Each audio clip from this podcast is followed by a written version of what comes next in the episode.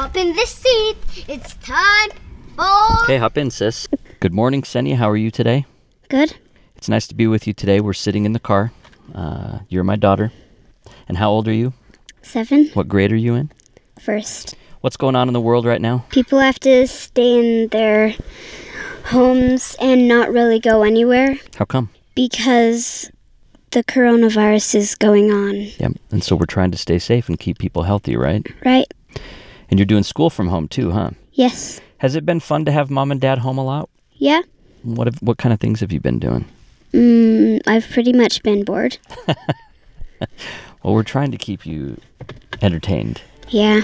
All right, so I asked if you'd come out to the car here, my little recording studio temporarily, and if you could help me introduce the show. It's the Maxwell Institute podcast. I'm Blair Hodges. When railroads started making their way across the western frontier of the United States in the 1800s, many Americans believed that it would destroy the religion known as Mormonism. President of the Church of Jesus Christ of Latter day Saints, Brigham Young, disagreed. He declared, I don't care anything for a religion which could not stand a railroad. Indeed, it must be a damned poor religion if it can't stand one railroad. Brigham Young turned out to be right. The Church of Jesus Christ of Latter day Saints not only survived but flourished in its mountain home, but it didn't emerge from the railroad battles unchanged.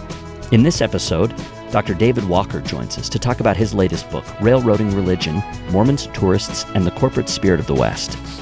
It's a more fascinating and even humorous story than you might expect, so stay with us. Questions and comments about this and other episodes can be sent to me at mipodcast at byu.edu. David Walker, welcome to Provo. Welcome to the Maxwell Institute. Glad to be here. Thank you for having me. Yeah, it's wonderful. I just finished reading your book, Railroading Religion Mormons, Tourists, and the Corporate Spirit of the West. I found this book to be really engaging, interesting, and it was taking a new kind of approach. It's a little bit more theoretical than a lot of the history books I've read about the West. Maybe say a word about that before we start. Sure. Well, I appreciate the compliment. Thanks for reading it. Yeah, I mean, I, I, work in religious studies and I've been trained in sort of theories and methods in religious studies. I've been interested always in the ways in which we could sort of reintegrate the history of religion in the American West with the sort of field more broadly of theory and method in religion. I think that they both have the opportunity to speak to each other in more robust ways than we've allowed them to. And how would you differentiate that from just a typical historical approach to the past? Yeah, I mean this is actually a hard question, right? So so when I went to graduate school, there was a certain sense that historians are actually not interested in sort of theorizing or thinking about theories of religion, but rather like just, just tell the story. Yeah, just yeah. just tell the story, just yeah. find the data. The data could speak for itself, allow it to speak through us. I think that that's although I understand the stance and I but I think it actually represents a certain sort of peculiar understanding of the nature of theory itself as something that's either predictive or prescriptive or alternately perhaps anachronistic in particular ways. So I think whenever you're looking for data to sort of tell a story, you're going into it, you're going into the research process itself with a certain sense of what constitutes data for the purposes of evidence and argumentation in religious studies. That is to say, you are going in already with a certain sense of theory and method in and for religious studies. So I think it makes sense to render that explicit. I think it makes sense to render that explicit in articulation with and in conversation with other sort of historiography of the field. And that's some of what I try to do here. Another way of saying that is that I think that history and historiography are not mutually exclusive fields. In fact, I think they're actually the same thing. History is looking at the process by which we have understood historical data to be such. Yeah, so like histo- historiography sort of tells the history of history almost. Correct. Yeah. Do you find, as you're working with students, that it's difficult for them to dive in to the theory, or uh, how is it at school when you're teaching these things? I don't think it is. I think, I mean, at a one at one level, that's a, a sort of that's on us as teachers to figure out how we're actually going to teach this material. And my sort of in class trick is always to to articulate and to find people sort of on the ground in their everyday lives theorizing religion in ways that we could sort of compare to classical theories in the field. So it's sort of a classroom trick at a certain level. So for every E.B. Tylor, I will find you a P.T. Barnum. for every sort of Max uh, Max Weber, I'll find you a J.H. Beadle. And some of that is just to sort of show the way that theory itself is operative on the ground all the time in the sort of intense intellectual labors of people themselves going through their everyday lives. Yeah, and we'll talk about Beadle, you mentioned. We'll talk about him a little bit later on. But Max Weber is this theorist of religion, very popular in the field, sort of came up with this idea of the Protestant work ethic and, and all these things, very technical. And then Beadle was writing to a popular audience. He was sort of trying to, to tell people what Mormons were about. Yes. And, and, and but he was theorizing religion. He had ideas about what religion was, what proper religion was, what improper religion was, the role of religion in public life. So, but he was speaking in, in kind of common terms, whereas Weber's going to be, you know, using big words. And, Absolutely. And yeah. So, Yeah. so there, it's theory all the way down, whether it's sort of back pocket theory that anybody pulls out or something that, that a scholar has sat down and really hammered through. Yeah, exactly. And again, that, that's part of the project too, is to, to sort of recover theory as not something that is exclusively in and for the academy or the edict stuff of scholars or even sort of uh, lawyers or government agents, but rather to look at, again, the intense intellectual labor done by people on the ground as they themselves sort of contest or intersect with some of the programs that are being implemented elsewhere. Right. Let's let's dive in here to chapter one. So your book is a, it's called Railroading Religion. It's going to look at the American West. It's going to look at Utah. And by the way, I should say for our listeners, we'll, throughout the episode, sometimes we'll be using Mormon and Mormonism. This is in the historical sense uh, of how people understood themselves and the labels that were used in a book of history. So uh, if anybody has questions about use of Mormon, that's how we'll be using it in this interview. So. I'm going to begin here with Charles Dickens. Charles Dickens, you know, the guy who wrote Great Expectations. I'm talking about the Charles Dickens. He was astonished at the rise of a new prophet in America. He, he was in England, and he heard about Joseph Smith, and he wrote about Mormonism in, in 1851. Here's what he said Our age, among other curious phenomena, has produced a new religion designated Mormonism and a prophet named Joe Smith. It exhibits fanaticism in its newest garb, homely, wild, vulgar fanaticism, seeing visions in the age of railways. Dickens was amazed that at such an advanced time in history, someone would believe that an angel could give a book of gold plates to a prophet, right? How did Dickens's take on Mormonism fit into broad public opinion about the new religion? Yeah, that's great. So, I mean, Dickens's astonishment, his amazement then at the idea of sort of visions in the age of railroads speaks precisely to some of the, the sort of rising presumptions of the incompatibility of modernity, industrial modernity, and capitalism with certain modes of religious expression, right? And so I'm looking at in this book what I call the death knell thesis, which is the idea that circulates in popular venues as well as governmental and political venues that indeed capitalism Protestantism, industry, laissez faire economics themselves will ultimately derail or render impossible religious movements such as Mormonism. So, so the book then is set up to look at the sort of irony of that presumption, the irony of Dickens's own astonishment at a certain level, to say rather, actually, these things are not only not mutually exclusive, but in many ways, railroad industries constructed the Mormonism that we know. Yeah, so people were thinking in this enlightened age, religion will sort of die off. People are going to come to their senses and drop their superstitions. And technology, transportation, all of these things would lead to that. So there was one travel writer in particular that you quote where they said, the first whistle of the locomotive will sound the death knell in Utah. Exactly. How did you hone in on railroads as your focus for this? So, why did I hone in on railroads? Well, part of the answer goes back to when I was starting to sort of articulate and think through the delineations of this project. And I thought that it would be a broader project at a certain level, looking at academies, institutions, uh, land granting institutions, canal systems, a whole bunch of different sort of infrastructural initiatives that may have influenced the way that religion was shaped and articulated in the American West. But as anyone knows, once you sort of get into the archives of debate about infrastructure in the 19th century, railroads are the ubiquitous and central point of conversation for pretty much everyone. It is one of the major industrial enterprises and initiatives and interests of 19th century Americans generally, as and it also represented a lot of the political initiatives of the Civil War Congress itself. So you've got then again ubiquitous conversations about railroads and their import in a reconstructing West, in a, in a reconstructing nation that will focus on the West itself. You then get people who, are talking about railroads, the import that they will have, what they will do to the West, to groups in the West. And in all of these conversations, and many of these conversations, I was shocked to find a sort of pervasive interest in restructuring the nation, the nature of Mormonism itself as well. Yeah, and that's kind of the way that it shaped Mormonism then was because it was actually connecting people. Mormonism couldn't be an isolated thing off in the mountains, right? It, Right. Railroads connected them to other people and connected other people to them. So they had to interact. And that interaction will change Mormons change the country and the country would come to change Mormons according to the book. Yes, yes. Yeah. So, what kind of things were concerning public opinion about Mormonism? If someone says that they had a vision, I mean, that, you know, you could just sort of dismiss that. But why did Mormonism become such a flashpoint? Yeah, so so again, part of the argument is that Mormonism became especially a flashpoint upon conceptualization of the Transcontinental Railroad, which would necessarily cross the lands of the West and through the Great Basin. There was then an impetus or requirement then to render intelligible the nature of Mormonism and try to think through, okay, what will that mean as a group that will be reconnected to and indeed placed right along the main line of American transportation and commerce? Yeah, if you're going to be driving through, should you be scared or not? Right. Yeah. At a certain level, yes, absolutely.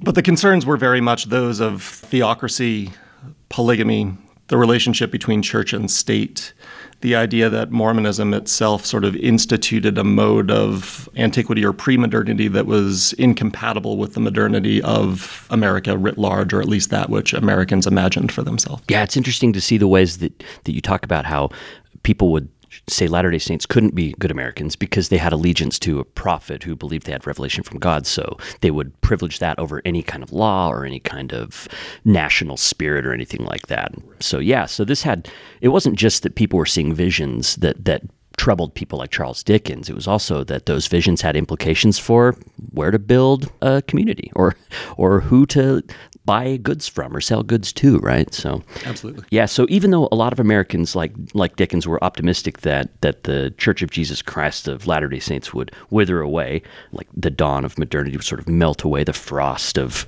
uh, uh, of this old religion, they had different opinions about how to make that happen. So let's look at two figures in particular that you look at in chapter one. They Sure. felt Mormonism would fade away, but they disagreed about what to do. So let's look at Justin Morrill and William Waters Boyce. Absolutely. So Justin Morrill, who is known as the namesake of the Morrill Anti Anti Bigamy Act of 1862, was particularly concerned about Mormonism in the terms that we've been discussing. The idea that it was sort of instituting a mode of theocracy that was incompatible with American modernity, the idea that its institutions of polygamy would undercut the monogamous home and thus also the sort of groundwork of American morality. And so he then articulated or put forth the anti anti bigamy act, which was set out to then be able to sort of not only to penalize bigamous relationships or polygamous relationships, but also limit church power and its ability and the extent of its possible land holdings. So this was something then he he sort of put forth, and there was extensive conversation about uh, the Anti-Bigamy Act as the first possible national federal anti anti Mormon legislation in the nation. Stop polygamy, stop the Mormons. Stop polygamy, stop the Mormons, exactly. Using polygamy itself as both a wedge issue, but also as a representative sort of catch all for all of the concerns that Morrill and others had. Church and about- state, all these other things, yeah. Exactly. So where where Boyce comes in is that he also was sort of interested in the passage of the Anti-Bigamy Act, but he suggested that the federal government actually needn't do very much to enforce it because his idea was that upon chartering the transcontinental railroad in that same year 1862 that it would work to similar ends to again sort of derail uh, Mormonism, weaken the institutional power of the church, render that kind of federal initiative of the Morrill Anti Bigamy Act unnecessary, superfluous, that railroads themselves would ultimately become sort of agents of the Morrill Act and in many ways sort of missionaries in and for the West. So let railroads run their course, he said. Yeah, let was- them do the work of the government. That was a fascinating part of the chapter, the way that you put the Anti Bigamy Act of 1862 next to the Pacific Railway Act. I never would have expected a Railway Act to be so tied up in discussions of religion. So, on the one hand, you have Morrill, who is sort of saying, let's legislate and destroy Mormonism. And then you have Boyce, who's saying, no, no, no, no, we can just sort of contain them and, and we'll infiltrate them. We'll have the railroad come through, and that will take, take care of the problem. Surround them by industry, and the problem will take care of itself. Yeah. So, they agreed largely on, on a theory of religion, and especially the religion of Mormonism. They disagreed on the means of taking care of what they saw as a problem. Yes, right? that's right. Yeah, and we'll see that throughout throughout the book. In fact, in Utah, Mormons weren't the only ones there. There was people that were not Mormon were often referred to as being Gentiles, outsiders. And your book talks about uh, J.H. Beadle, as we mentioned him a little bit earlier. He wanted to see the rise of a Gentile city of power in Utah mm-hmm. to compete with Salt Lake City and, and other centers of power in Utah. So your book talks about Corinne, a, a, little city called Corinne. And you say Beadle, as we mentioned before, is sort of a popular theorizer of religion. What did he want Corinne to become? Yeah, so Corinne imagined that if he he was reading the sort of the tides of governmental conversation of industrial interest in the West, and he thought, okay, given sort of politicians' interest in sort of uh, wrapping industry around Mormonism in order thus to sort of choke out what they would term the Mormon menace, they will surely also be interested in helping to support a Gentile metropolis in Utah. And thus we can, he as a booster of this would be town Corinne, which is about 60 miles north of Salt Lake. And it's still there. Shout out to the Corinthians. Absolutely.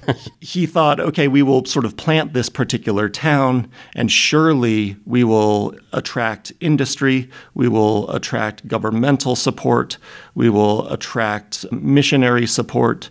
Miners will come here to work in the mines. Railroaders will come to work on the lines. Corinne itself will sort of build up as a possible metropolis. Presumably, it will also be the major transcontinental railroad hub because surely the corporations themselves will buy into this project.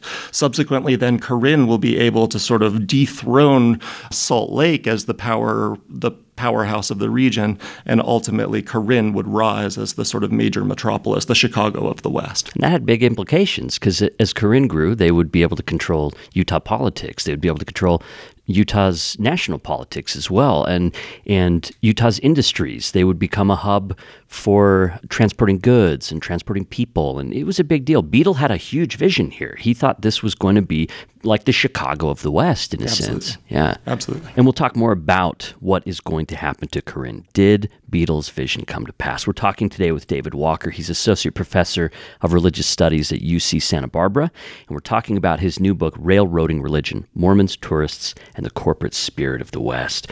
So so far we've talked about people who were talking about Mormonism. Now, well, your next chapter turns to what Mormons themselves were saying and how, how they were dealing with this. So Mormons were aware of the death knell thesis. They were very familiar with the claims that they would wither away and die. And there's a conference that the church held in 1868, which you call the Railroad Conference, because railroads played such a prominent theme at this conference. What were Latter day Saints saying about the death knell th- thesis at that time? Absolutely. So, this was a conference in October of 1868 held in the Tabernacle where saints and, and uh, Latter day Saint officials were talking about the railroad thesis, the railroad initiatives of politicians as well as Corinthians. They were fully aware of the sort of Corinthian project and of the work of J.H. Beadle and others. So, they came together in part to demonstrate that they were not afraid of of railroads, as, as Brigham Young sort of famously said, I do not care for a religion that cannot stand a railroad, or Mormonism would be a blank damn uh, poor religion yeah. if it cannot stand a single railroad. It's like bring it on. Yeah, bring it on, bring it on. He was interested in the railroads not only because they would sort of connect saints to sort of broader economies across the nation, but also because they would expedite the bringing of and the emigration of saints to Utah as well. It's quicker than a handcart, quicker than an ox cart, and and also quite a bit cheaper. However, sort of in demonstrating their excitement about the possibility of the railroad, for which they had actually lobbied in a number of other venues beforehand throughout the 1850s, they also recognized that it did indeed constitute or represent or bring a certain set of perils to Mormon institutions as they currently stood. So Mormons had a lot to gain. They, they weren't resisting the railroad. They knew the death knell thesis, but they thought, no, people are wrong about this. The, the, railroad's not going to do it. That doesn't mean that they weren't nervous about some of the things that a railroad might do. What are some of the things that might cause a leader like Brigham Young to be a little wary of railroads? So, one thing that he was concerned about, and one thing that was addressed at great length in this October Railroad Conference, was that the connection with transcontinental economies would sort of weaken Mormon economies and it would flood Utah territory with different goods from across the nation and bring sort of outsiders as well who would work on the lines, settle into Salt Lake, weaken perhaps the sort of demographic predominance of the Saints, but also perhaps bring cheap labor, cheap materials that would uh, undercut some of the economies of codependence and communalism that the Saints themselves had built, built up over the preceding you know, 20 years. So they were welcoming the railroad, but they also were wary about exactly how it would work. And now they were in competition. They were aware of Corinne, they were aware of what their aims were. So this became a competition. And Corinne wanted the railroads to meet uh, near Corinne. That would become the mm-hmm. hub. Latter day Saints wanted it to be a Latter day Saint community like Salt Lake or Ogden. How did the church carry the day? Yeah, so let me, I'll, I'll, restate part of an answer to an earlier question about what were some of the matters of concern, though, for saints, uh, even as they demonstrated a certain self confidence about the arrival of the railroad. The concern was that of the sort of arrival of both cheap labored, cheap goods that might compromise some of the systems that Latter day Saints themselves had built up and perhaps undermine some of the bases of economic codependence and economic self sufficiency. Now, when the railroads were coming, or, one of the ways that that Brigham Young actually sort of swayed the railroads to come to Ogden rather than go to Corinne. And this is this is actually the substance of probably much of the second chapter of my book, is that Brigham Young sort of wooed the railroads not only by by reaching out and offering labor, offering to be subcontractors along the lines of the Union and Central Pacific Railways, but also to offer land and to give a land grant to the Union and Central Pacifics so that they would ultimately establish their hub in Ogden rather than in Corinne. This would allow them to build like shops, hotels. Is that kind of it, like an industrial district? Yeah, shops, hotels, roundhouses. Okay. Uh, yeah, some of the sort of main infrastructure that okay. comes with the connection itself. So, so when Brigham Young then offered a, a large sort of tract of land, it was offered for free in an already approved kind of way that induced in some ways the railroads to settle there. Now, again, Ogden was not the area that the Saints necessarily wanted the railroads to go at first. They, they really did want the railroads to connect in and through Salt Lake and perhaps to run a southern route around the Great Salt Lake. Out to the coast. Right, yeah. exactly. But once the railroads realized that that was ultimately not going to be expedient or cost effective to do so, and that they really did need to run a sort of northern route around the top of the Salt Lake, then the, the battle became over one of whether whether the the point of connection would be Corinne or somewhere else. So again, the Ogden push was to make sure that it was somewhere else. Ogden was essentially the middle middle point, the middle grounds between Salt Lake, the sort of Mormon capital, and Corinne, the would-be Gentile capital. It sort of split the difference, and much of the argument then for the book is that the railroads, having settled specifically in these middle grounds between sort of Mormon and Gentile economies, proceeded also to sort of mediate between them in a number of of different respects as time went on. Hmm. And as we talk about land, so far we've really been focusing on Mormons and non-Mormons, frankly, white American, uh, white European and American people, right? Mm-hmm. But your book also talks a lot about about Native Americans who also had a, a role to play in this. How did Latter Day Saints versus Corinthians view Indians and their any any rights or any say that they would have in in the land or in where the railroad would go. Yeah, so so if we go back to the sort of the the promotional materials of Corinne or the boosterism of a J.H. Beadle or otherwise, he was convinced that, and he was actually quite excited by the idea that uh, native peoples, especially the northwestern Shoshone, were eradicated, ridden out, uh, gone from the areas around Corinne, and thus that their the sort of emptiness of the land as he would as he would cast it enabled then the sort of filling of that space with the agents of proper white settlement. And now, of course, this was completely and totally wrong. The, the, Shoshone groups themselves were still both in the area and continued to sort of winter in the area as well. But his his argument was in many ways an attempt to write uh, Shoshone people out of the history and thus in, and thus indeed to affect their displacement through their rhetorical displacement. Yeah, the uh, railroad would do away with Indians as well. The right? real absolutely. Yeah. And you find this also in those the political discussions that we were talking about wherein it was said that railroads would ultimately do away with Mormonism or choke out what was said to be the Mormon menace is that ubiquitously also the conversation was that of the eradication or the displacement of native peoples throughout the American West. This was the other idea about what sort of American industry and transcontinental connections would bring to the West. It would bring the possibility specifically of white settlement through, again, the, the further displacement of native peoples. Hmm. One of the advantages that Brigham Young had over the people in Corinne was people, people who would listen to him. And so he had the ability to enlist a lot of people to work for the railroad companies, but also people to contribute. So this chapter talks about what women were doing and some of the things that he was asking women to do in terms of contribute. Talk about that for a minute. Absolutely. So this was also sort of a point of conversation in the October Railroad Conference of 1868, but also more generally in in sort of Salt Lake at the time was uh, what work women, Mormon women, could do also to sort of help the Mormon economy and to sort of bolster that economy against what would assume what was assumed to be an onslaught of sort of Gentile incursion. So many women themselves in the sort of rebooted Relief Society and other sort of retrenchment associations tried to sort of to foster self-sufficiency and, and what was called home manufactures to to sort of weave to sew to put together home manufactures and and sort of homemade clothes themselves as well in order then that saints more broadly would not have to import or buy into uh, Gentile markets.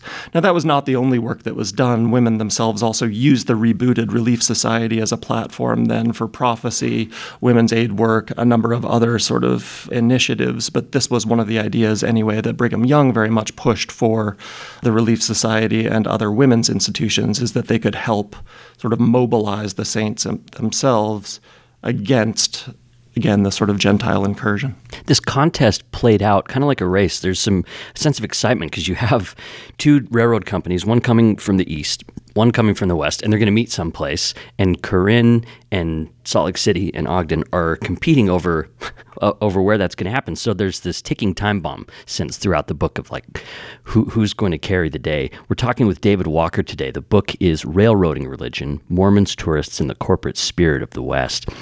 David also focuses on intersections of religion, settlement policy, technology, and, and pop culture in the 19th century. So we're talking about the book today. So Latter day Saints, David, were a source of concern to Americans because they were very unified as well, block voting and, and carrying political weight that way. But in reality, in, in spite of stereotypes of Mormons being completely united, there were also a variety of Latter day Saints on the ground. Not all of them liked what was happening in their mountain home. So, your next chapter talks about some dissident Latter day Saints here. Who are the Godbeites? So, the Godbeites were a group of, as you say, dissident Mormons that also were very excited about the railroad's arrival. I think the chapter, the third chapter of this book, starts out with William Godbe himself sort of proclaiming and being excited about the transcontinental's arrival as an opportunity for Mormon success in the world. He's a British convert to Mormonism, yeah. Exactly, yes. Genteel and sophisticated businessman. No doubt. And so he and he and Brigham Young very much agreed on this and were both sort of on the same page it seemed about their excitement about the railroad's arrival, right? And its possibility then for the articulation and upbuilding of certain Mormon institutions. It turns out ultimately that they had very different ideas of what that would look like and mm. what the ideal look of a, a righteous Mormon institution of and for modernity would be in the railroad age.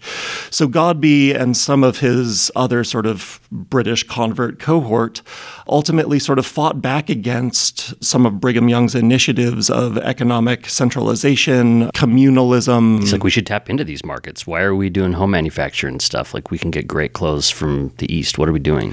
Absolutely. So the, and the, by the way, I have a store and come on down. that's true as well. Yeah. So Godbeites were in favor of laissez-faire economics, connection with some of these other people that were coming to Utah, with also sort of fostering connections to mining industry to sort of working in capitalistic enterprises as well. So they were they were disappointed and frustrated by again some of the initiatives that Brigham Young had instituted in anticipation of the railroad's arrival, the Zion's Cooperative Mercantile Institution, for example, um, or ZCMI. The ZCMI. Yeah. So Godbe, indeed, as you rightly say, did have sort of a, a dry goods store that he was trying to push as another sort of opportunity or place to get goods in this transcontinental era. But he pushed also mining and other modes of laissez-faire economics. He was concerned that Brigham Young had sort of overplayed his his hand as prophet and leader of the church and had had gone too far into what he called temporalities, what Godbe called temporalities. He's like you should be a church leader, not interested in all the business stuff. Exactly. Yeah. So you should work on matters spiritual and yeah. not matters institutional or economic. So that was that was the dissent. That was the nature of the dissent of the Godbeite church itself was to sort of push back against some of the the Mormon railroading initiatives. And you said the Godbeite church. How did that happen? Because they began as Latter Day Saints.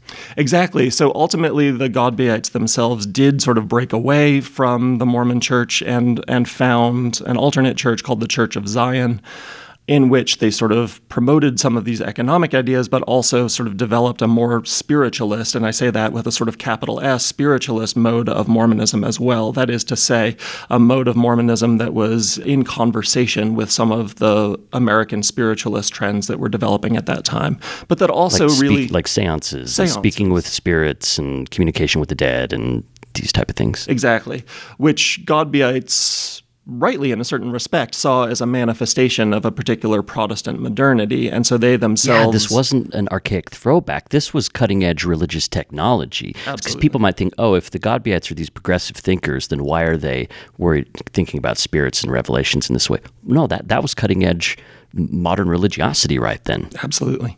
Absolutely. So, what Godbeites were all about then was trying to articulate a sort of different mode of Mormonism because they were still claiming the mantle of uh, Mormonism and saying, claiming themselves to be the right Mormons right. in for Modernity, the right manifestation of Joseph Smith's initial ideas and founding principles as well.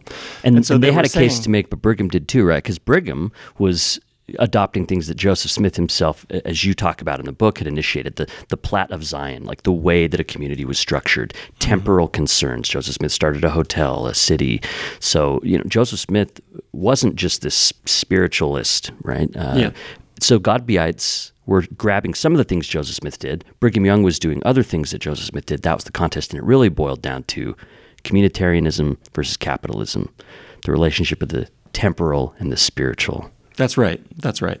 And so the argument then is that the railroad and the railroad's arrival very much sort of catalyzed this particular concern or this particular sort of idea of the possibility of difference within Mormonism and the Church of Jesus Christ of Latter day Saints. What's a specific example of that? Because when you say that, it's like why the railroad what could that possibly have to do with this battle yeah so both both groups saw the railroad as a possibility and a venue for the sort of formation of and the articulation of and the upbuilding of and the solidification of particular mormonisms they had different ideas of what that would look like in informed modernity though. yeah so brigham young's really such a fascinating figure in the story because he's dealing with a lot of different constituencies. He's got Latter day Saints who are looking to him as a prophet and a leader. He's got Latter day Saints who aren't, who are sort of in opposition to some of the programs that he's putting out. He's got Gentile people up in Corinne that are scheming to, to take the influence of the state up north. He's got railroad companies from the east and coming in from the west who have their own monetary interests and their own theories about religion. So there's all these actors in this in this great drama that's unfolding here, and we have the character of Corinne, and the, the city of Corinne becomes sort of a hapless I, just feel bad for Corinne in so many ways. That all these things that they're trying sort of fall apart. There's an underlying thread of humor, I think, running through the book, and pathos for for the plight of the people of Corinne. It's this enlightened Gentile outpost, and it sort of reminded me like they're Wiley Coyote, and the Mormons were Roadrunner. Like he's they're they're trying to get the Roadrunner, but you know it, it just the dynamite blows up in their own face. Talk about the steamboat fiasco as an example of this. Oh, sure. Well, well, let me say, in, indeed, that you rightly you rightly point out the sort of key in which I try to narrate some of Corinne's sort of failures and difficulties is that at a certain level, if not of necessarily humor, definitely that of irony. So looking always at the ways that more, or excuse me, that that Corinthians tried to sort of tap into what they took to be national trends, and all of the ways in which that ultimately did not pay off for them. Right? If anything, it ironically blew up in their face Yeah, it made it time and time again as they were either outmaneuvered by Brigham Young and others, or as the railroad companies themselves proved not to care about their tiny little outpost of laissez faire Protestantism, but ultimately proved to be much more interested in the sort of corporate possibilities of connection with the Latter day Saints of Salt Lake. Right. So at each turn, Corinthians tried to sort of say, okay, maybe we can tap into then sort of the missionary impulses that were spreading across the West at this particular time. Maybe we can tap into the uh, sort of industrial excitement about the spread across the American West.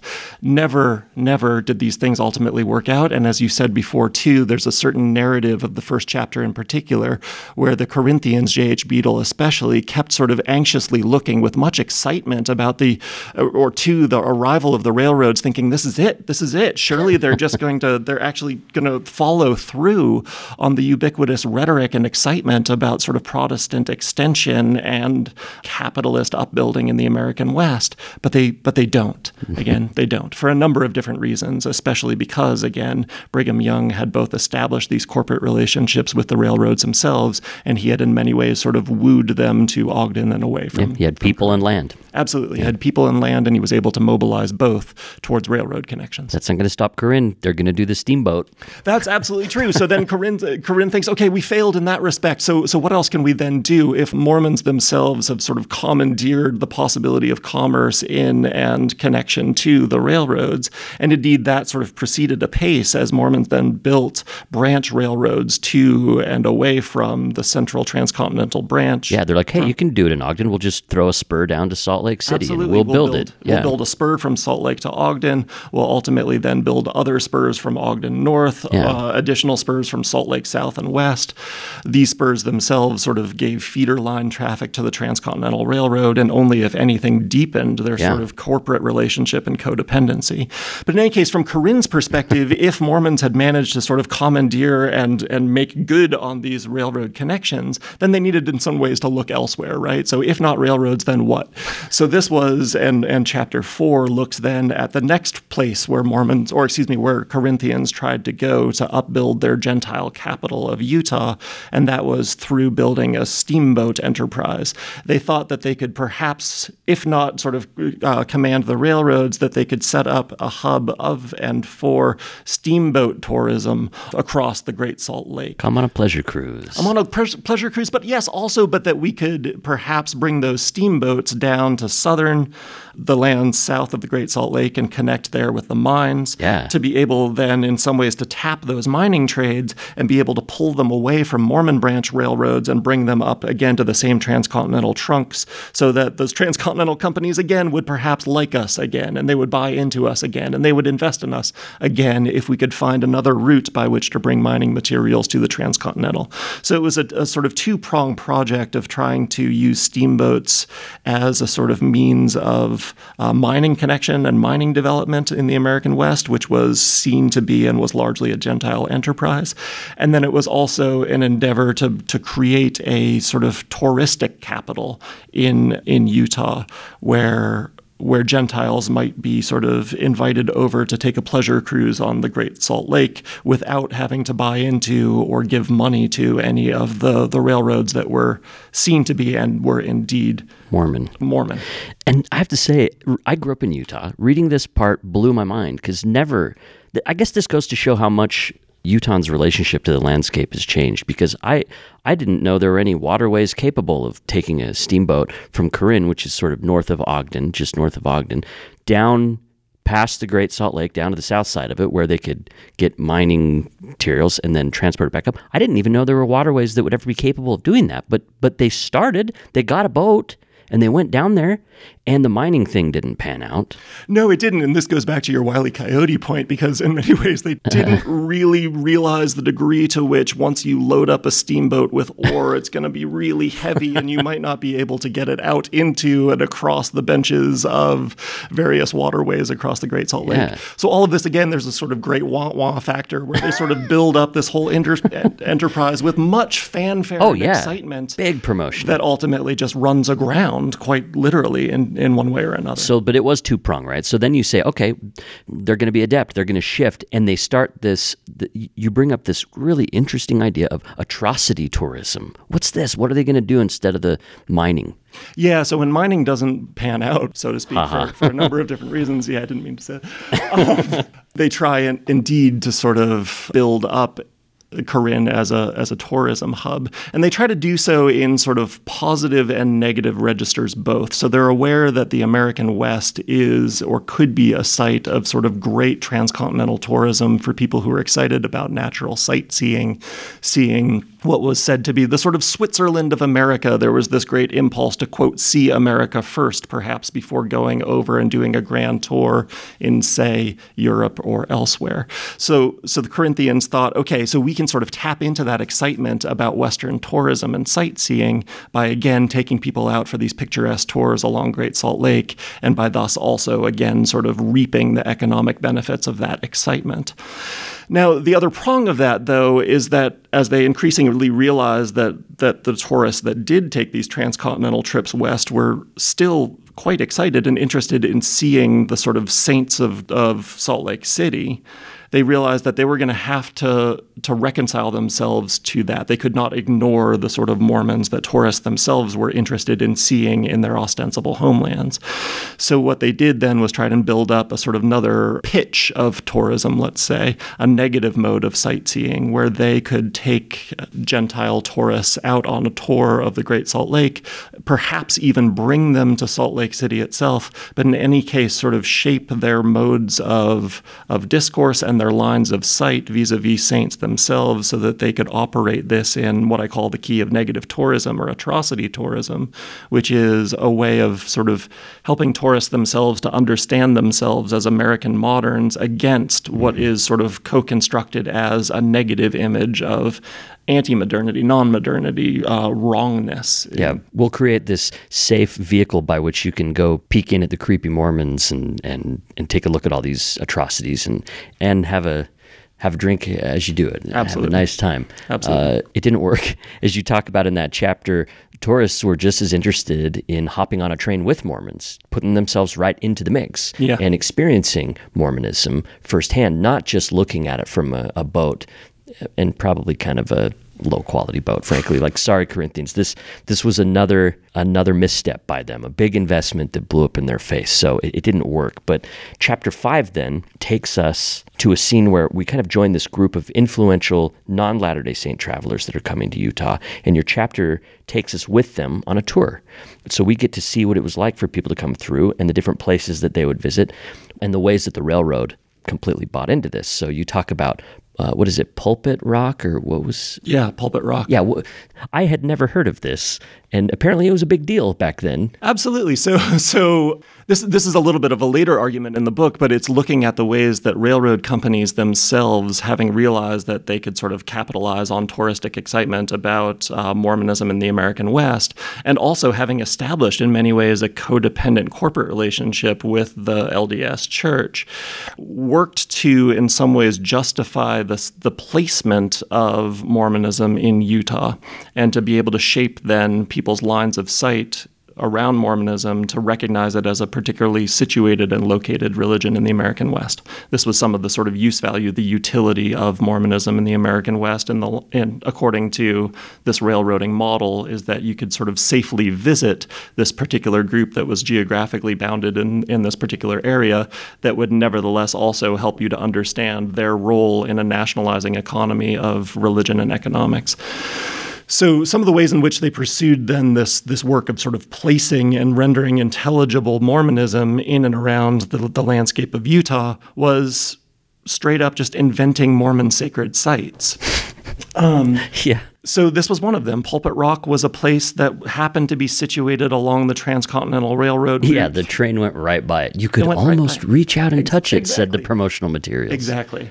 So What did it was- look like? It was It's just sort of this- there. It was This big outcrop, this sort of tower looking. a large outcrop rock that- structure. yeah, that you could imagine to be indeed a pulpit, and and pulpit rocks were were actually a thing. Okay, so this was the Mormon one. Right, exactly, exactly. So there But were they cooked up a story. elsewhere, and they were all named basically by the way that they looked. Yeah. But this one just happened to be situated along along the railroad line that the Union Pacific took into Utah, and it was good enough by virtue of its appearance and location for a story. So they invented a story. They invented a story about Mormon significance. They said that this was indeed the place where, where Brigham Young had first stopped on his trans or excuse me his overland trek uh, west in 1847, where he had paused, exhausted and yet ex- inspired by this particularly sublime landscape, to stand on the top of this particular pulpit rock, which is also impossible. The rock is huge. Yeah, you But can't get up there. to stand on this rock and give his first sermon to other sort of Mormon emigrants uh, coming across the plain, saying, in essence,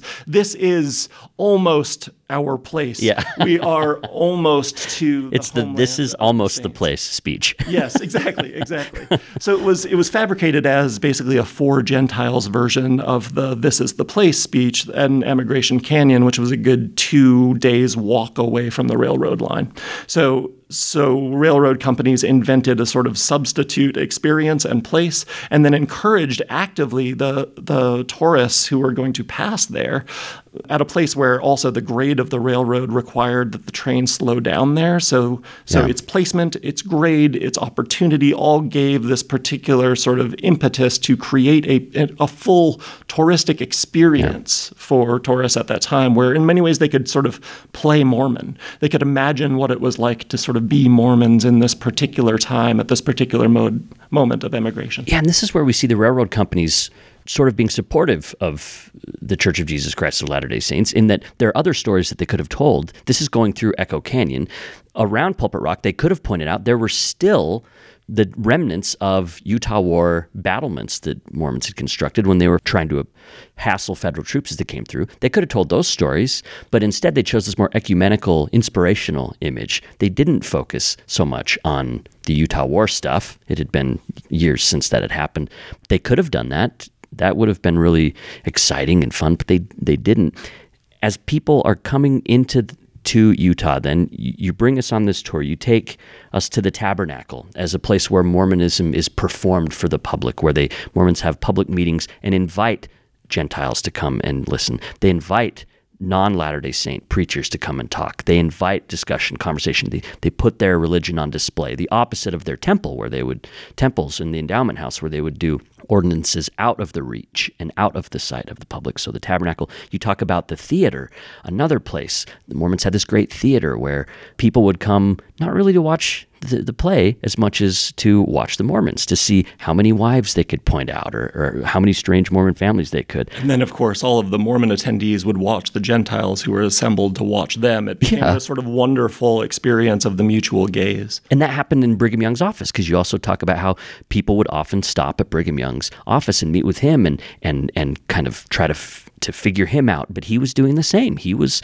doing the same as they would come through and, and talking to them. Um, and then the Deseret Museum, which I tweeted about a little bit. This this was a museum that Latter Day Saints came up with to depict Mormonism and to erase American Indian history from Utah at the same time. So, out of all of these places, the Tabernacle, the theater, Brigham Young's house, the Deseret Museum, which one of those kind of stands out to you? What were you personally most interested in as you did the research? Well, I think they were all incredibly important as a circuit and as a unit, and that's how they were sort of advertised to incoming tourists as well. As you did basically all of these things in succession, you would go to the tabernacle, a space wherein saints themselves sort of staged elaborate encounters be- between Gentiles and Mormons, and sort of debates about the nature of the faith for in many ways with the expectation that visitors would watch that as well.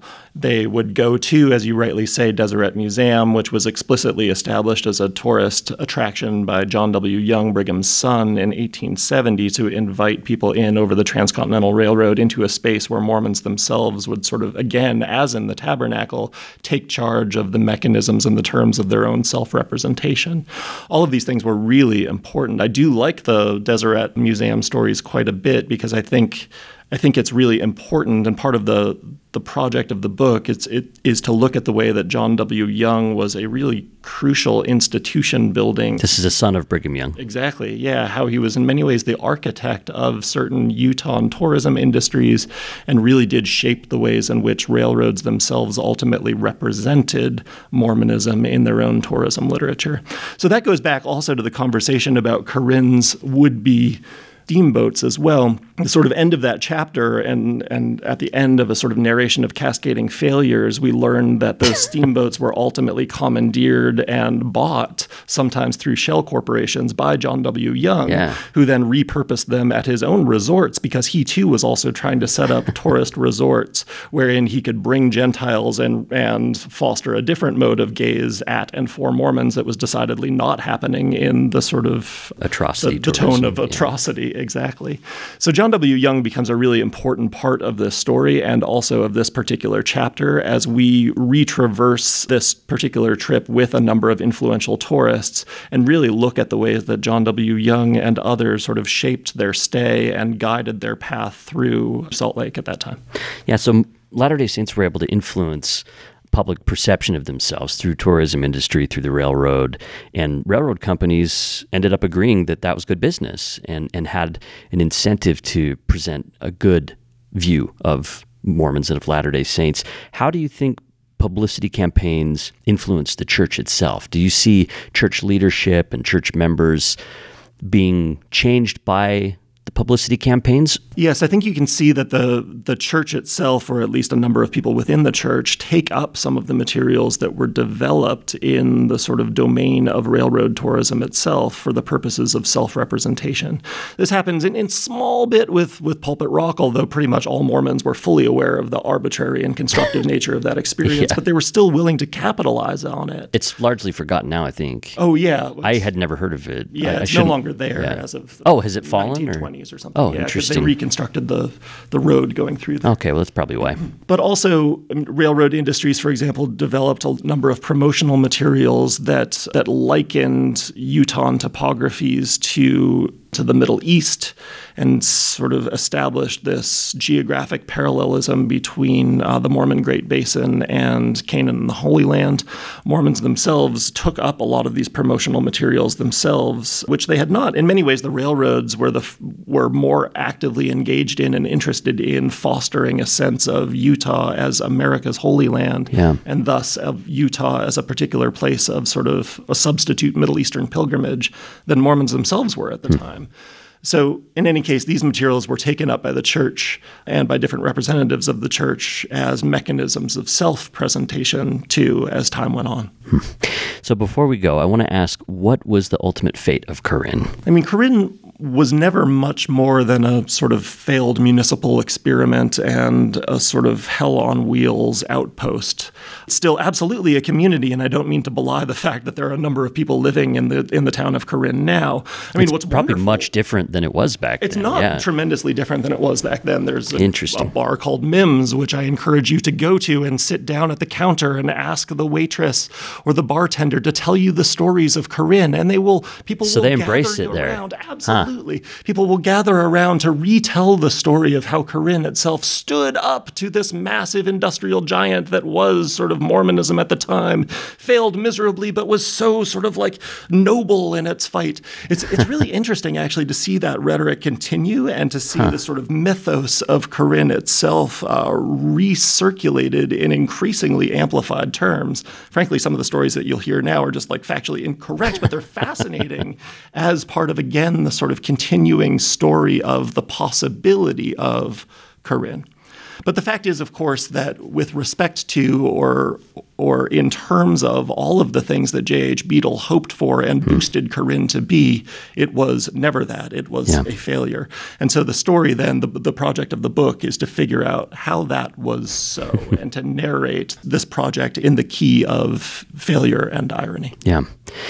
So Latter day Saints and railroad companies both wanted to make Mormonism safe and visible for people coming through, but they also didn't want it to lose its exotic draw and its interest. How do you see them splitting that difference? Yeah. Railroading religion could mean railroads rail, like running Mormonism out on a rail. That didn't end up happening. Mormons ended up using railroads and being promoted by them, but they still maybe wanted a little bit of that edge to, to pique people's interest. Oh, absolutely. And this goes back in some ways to the way that railroad companies ultimately settled in Ogden, the middle grounds between Corinne and Salt Lake.